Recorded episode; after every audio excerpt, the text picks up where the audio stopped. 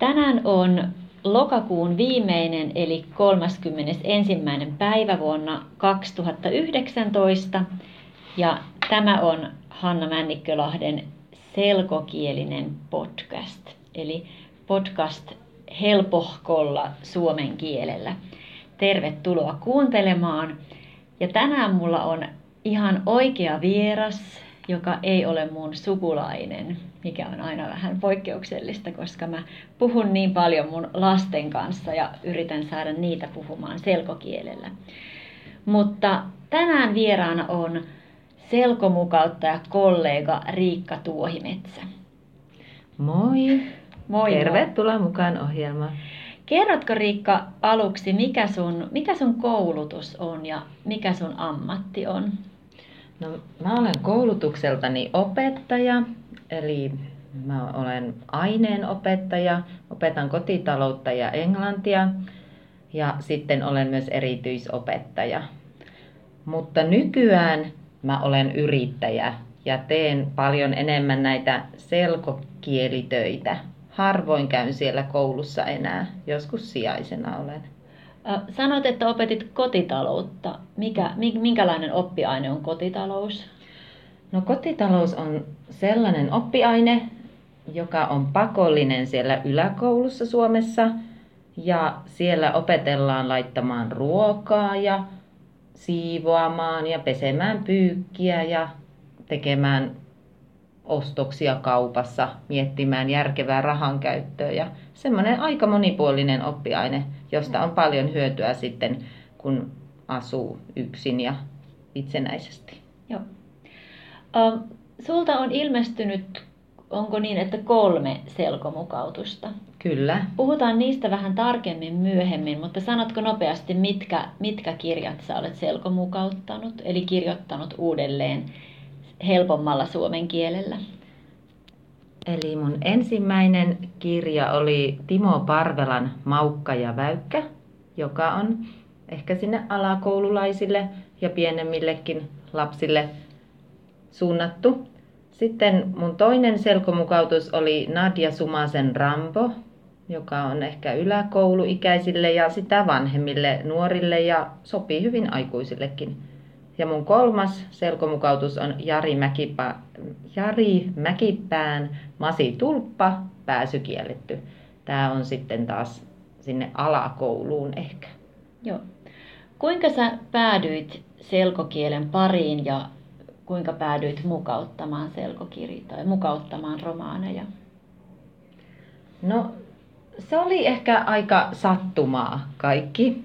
Että mä, mä olin aikaisemmin, mä olin vaan ihan tavallisessa koulussa töissä, olin kotitalousopettajana siellä Parkanossa, enkä ollut koskaan kuullutkaan mistään selkokielestä.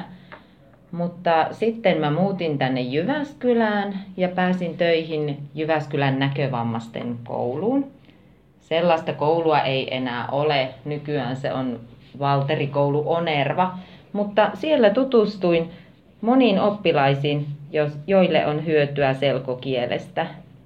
Ja sitten niin kuin sen käytännön myötä mä paljon muokkasin oppimateriaaleja helpommiksi, tein selkokielisiä reseptejä ja ohjeita.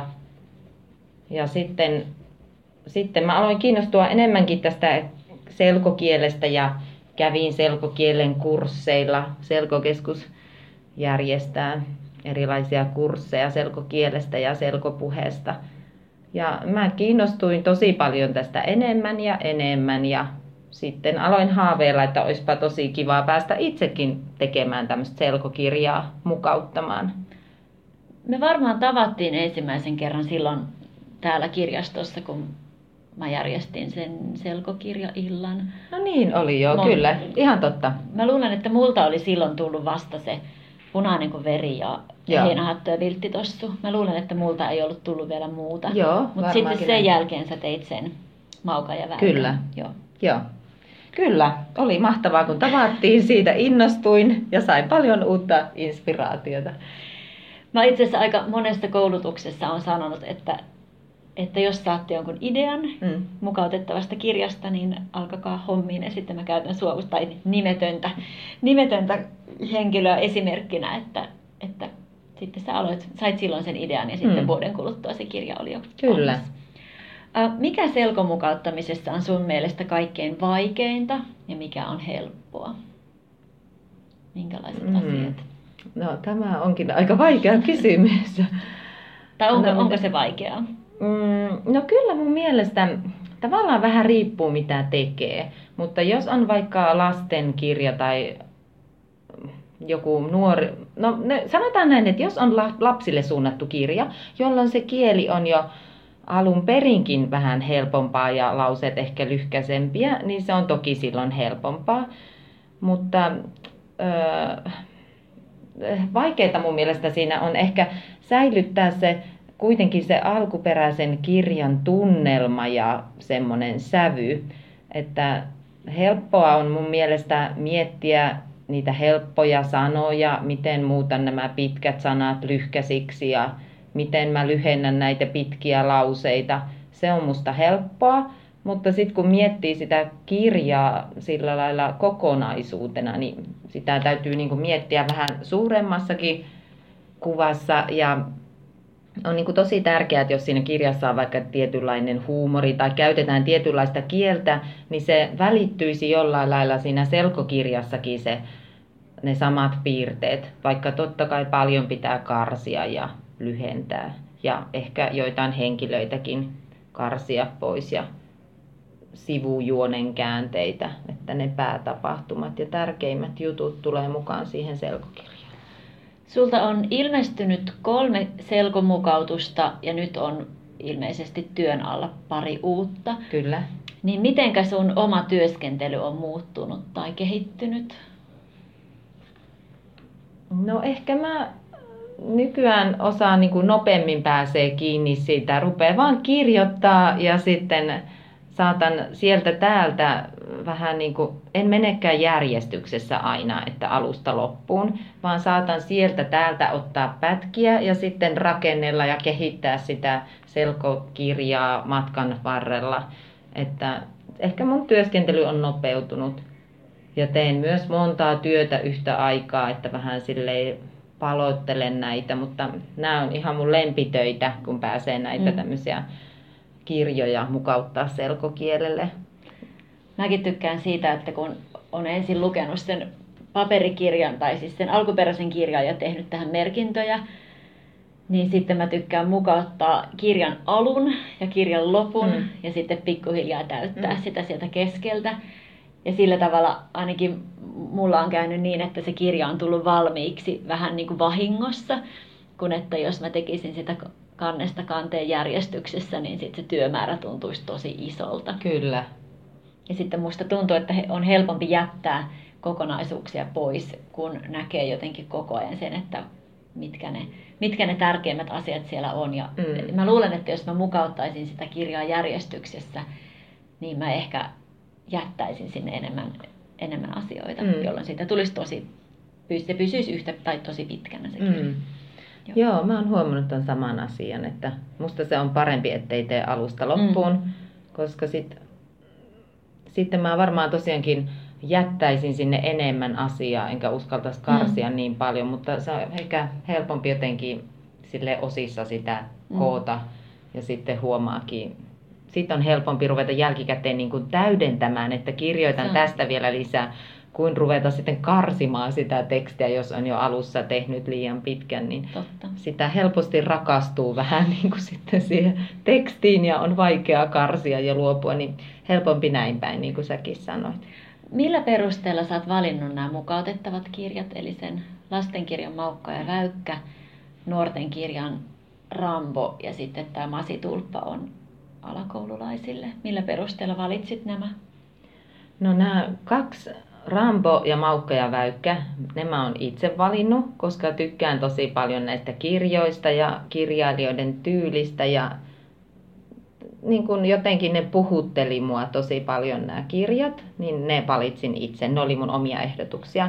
Mutta sitten tämä Masi Tulppa, niin tätä ehdotti mulle sitten toi Opikkeen toimittaja. Opike on siis tämä kustantamo, joka on julkaissut tämän Masitulppa-kirjan, niin hän sitten antoi mulle tämän idean, että olisitko kiinnostunut tämmöisestä. Ja totta kai mä olin, tämä oli hauska kirja, jonka mun poika esimerkiksi oli lukenut ja tykkäsi kovasti. Mutta en itse keksinyt jotenkin, Joo. että tästähän voisi myös tehdä selkokirjan. Minkälainen prosessi se mukauttaminen on, että keneltä kaikilta sun pitää, keneltä kaikilta sun pitää kysyä lupa, kun sä alat kirjoittaa? No ihan ekaksi täytyy tietysti olla sen kirjailijan lupa, eli esimerkiksi Timo Parvelalta kysyin heti ensimmäisenä, että olisitko sinä, voisitko antaa luvan tämmöiseen projektiin. Ja sitten kun sain Timolta luvan, niin sen jälkeen sitten piti kysyä sieltä Timon kustantajalta lupa. Nyt en valitettavasti muista mikä se oli, mutta joka, sieltä yleiskustantamolta mm. puhutaan niin kuin siitä kustantamosta, joka on sen alkuperäisen kirjan tehnyt. Ja sitten vielä tarvitaan kolmas lupa, pitää, pitää löytää tämmöinen selkokustantaja, joka haluaa kustantaa sen selkokirjan. Eli sitten soitella ehkä useampaan paikkaan ja saada semmoinen lupa ja sopimus sitten siltä selkokustantajalta, että hän, hän haluaa julkaista tämmöisen selkokirjan mun kanssa. Joo. Oletko tähän, oletko saanut kaikki luvat, mitä olet halunnut? No en aina. Joskus on ollut joku kirjailija on kieltänyt, että e- en halua antaa lupaa tähän. Tai ei ole ehkä ymmärtänyt tätä selkokielen mm. ideaa niin hyvin ja kokee, että ei hänen kirjoissaan ole tarvetta helpottamiselle. Joo, se on yllättävän monelle, se on vielä aika mm. uusi asia.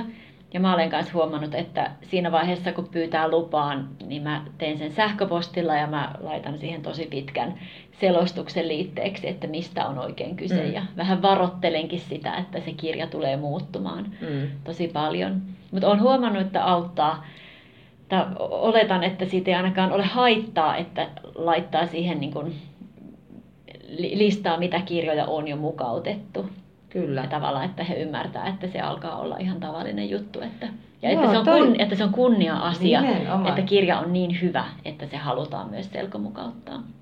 Ja toi olikin hyvä vinkki, kiitos. Että mä en ole tajunnutkaan, että voisi laittaa ihan listaa myös niin kuin esimerkiksi Joo. näistä ja näistä mm. ja näistä on tehty, koska on tämä vielä monelle niin vieras ja uusi asia, että toihan onkin hyvä idea. Mäkin teen seuraavalla kerralla samalla lailla. Tota, minkälainen rooli näillä alkuperäisillä kirjailijoilla on ollut sitten myöhemmässä vaiheessa? Että onko he kommentoinut kirjoja tai, tai oletko vaikka tavannut jotain kirjailijaa? No en ole tavannut, mutta äh, tämä Nadia Sumanen, tämä Rampon kirjoittaja ja Timo Parvela, Mauke ja Väykän kirjoittaja, niin he, heille meni käsikirjoitus luettavaksi niin kuin muillekin. Ja he sanovat, että ok, hyvältä näyttää painokoneet vaan käyntiin. He antoi hyvät okay. luvan.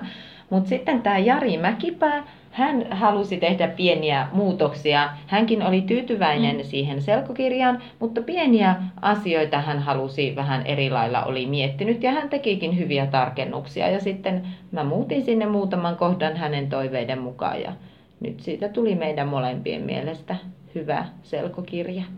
Joo. Selkokirjoja ilmestyy siis vuosittain noin 20-30 kappaletta. Ja kirjastoissa niitä on ainakin mun viimeisen haun perusteella, jos hakee hakusanalla selkokirja, niin noin 350. Mutta siinä on mukana myös selkokieliset tietokirjat, eli paljon historian kirjoja ja vaikka luonnontieteen kuvakirjoja. Mutta mm, mitenkä sun mielestä selkokirjojen asemaa voisi parantaa? Nyt se on koko ajan kohenemassa, mutta miten sitä voisi vielä parantaa tai miten, mitä haluaisit muuttaa? No mä toivon, että selkokirjat sais enemmän näkyvyyttä ja julkisuutta.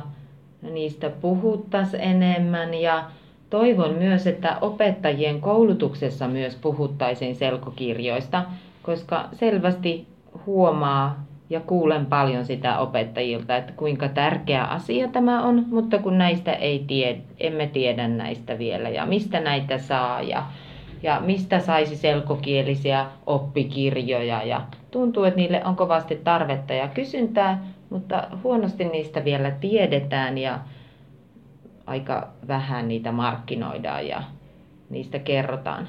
Ja toivon myös niin kuin todellakin, että ne opettajat tietäisi, mutta myös, että kirjaston henkilökunta saisi tästä asiasta niin kuin koulutusta ja perehtyisivät.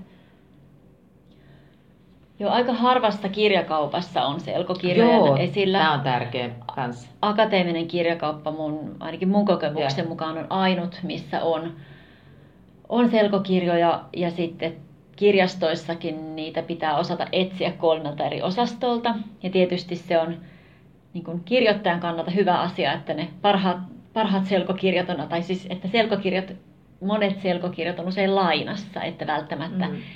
uusia selkokirjoja ei näe hyllyssä, kun ne on lainassa, eli pitää tietää, mitä etsii.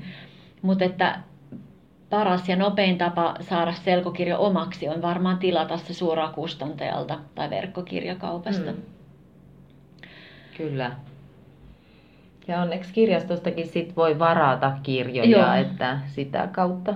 Mutta Sä, niin, sä mainitsit nuo oppikirjat. joo, Kerrotko niistä selkokielisistä oppikirjoista, mitä sä oot mukauttanut?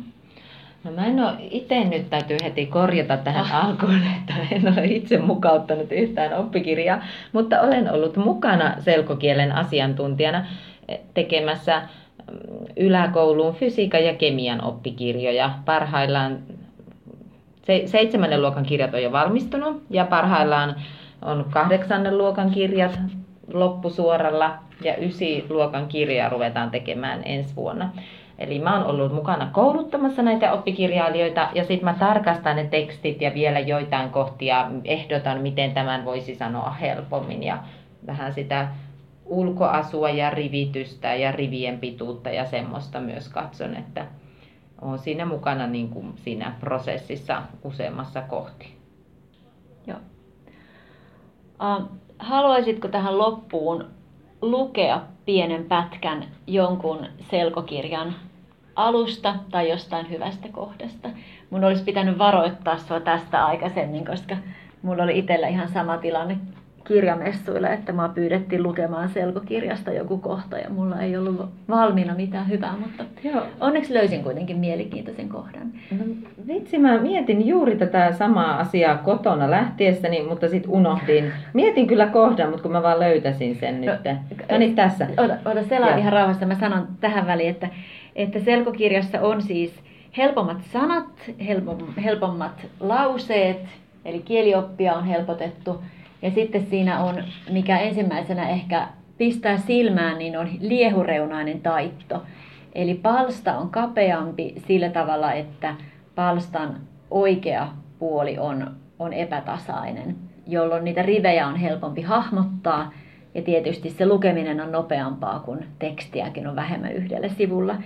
Jos haluaa kokeilla, miltä selkokirjan lukeminen tuntuu, niin suosittelen lämpimästi jonkun selko-ruotsinkielisen kirjan lainaamista, koska vaikka ruotsin kieli olisi periaatteessa ihan hallussa, niin se, että kun lukee selkoruotsinkielistä kirjaa, niin se tuntuu ihanalta ja se etenee tosi nopeasti. Ootko sä Riikka kokeillut sitä? En, mutta mä oon kuullut tosta Mm. ja toi olisi tosi kiva idea. Joo, Ja mun ruotsin kieli ei ole edes kovin hyvin hallussa, että siinä mielessä tulisi tosi tarpeeseen. Joo, sitä kautta niin ymmärtää oikeasti sen, että miltä, kuinka mukavalta selkokirjan Mm. lukeminen tuntuu niille, jotka opettelee vasta suomen kieltä. ja mä luulen, että mäkin voisin saada siinä semmoisia onnistumisen mm. elämyksiä, että se olisi varmaan tosi kiva. Täytyypä kokeilla, kun ollaankin nyt täällä kirjastossa Joo. tätä podcastia nauhoittamassa, niin ehkä mä menenkin suoraan tonne selko ruotsi hyllylle, Joo. jos täältä sellainen löytyy. Ja... Nyt tulee siis pätkä Nadia Sumasen alkuperäisestä, al, Na- Nadia Sumasen kirjoittaman Rambo nuorten romaanin selkomukautuksesta, jonka Riikka on kirjoittanut. Yes. Mutta mä kerron ensiksi vähän tästä tilanteesta, missä ollaan tässä kirjassa. Eli tämä Rambo on tämmöinen kasiluokkalainen poika, joka pääsee kesämökille. Heillä ei ole omaa mökkiä ja muutenkin on rahasta puutetta. Eli Rambo on tosi iloinen, kun hän pääsi tämmöiselle mökille. Ja siellä juuri jaetaan nukkumapaikkoja ja Rambo saa leikkimökin. Eli Rambo nukkuu sitten reissun ajan leikkimökissä. Ja mä luen nyt täältä pätkän. Leikkimökki oli pieni. En ollut koskaan päässyt leikkimökkiin. Tai kerran olin päässyt, kun joku esikoululainen kutsui koko ryhmän synttäreilleen, paha aavistamatta. Muistelin noita onnettomia juhlia. Äiti unohti ostaa lahjan. Se nolotti ja harmitti minua. Lahjat jaettiin niin, että vieraat pyörittivät pulloa. Pullo kääntyi koko ajan syyttävästi minua kohti. Hermostuin juhlien heikosta alusta niin, että otin pöydältä sipsikulhon ja pakenin pihan leikkimökkiin. Oven panin lukkoon ja söin yksin kaikki sipsit. Sitten iski vessahätä. Muut lapset ja aikuiset yrittivät saada oven auki. Ahdistuin piiritystilanteesta niin, että pissin ikkunasta ulos. Tämmönen pätkä. Joo, Eli kiitos. tässä on ihan hauskoja juttuja. Vaikka vähän karut lähtökohdat Rambolla, mutta niistä kerrotaan huumorilla. Joo, mä, mä luin ton selkokirjan ja en ollut lukenut sitä alkuperäistä kirjaa. Mm. Ja uskon, että alkuperäinenkin kirja on hyvä, mutta täytyy sanoa, että, että, kun, että selko, selkomukautus oli niin hyvä, että, että tuli semmoinen olo, että no ei mun nyt sitä alkuperäistä tarvi lukea, että mä tiedän mikä se tarina on Mm. ja uskon, että se tunnelma on ollut sama. Mä osaan, tai mä osaan kuvitella, että tota on mukava käyttää koulussa niin, että toiset lukee sen tavallisen alkuperäisen kirjan ja toiset lukee selkomukautuksen. Joo, tätä kirjaa luetaan paljon yläkouluissa äidinkielen tunnilla, niin opettajat on ollut siitä tosi iloisia, että siitä on nyt selkokirja olemassa. Joo. Mutta kiitos haastattelusta ja kiitos kuulijoille. Tämä oli siis selkokielinen podcast. Kiitos.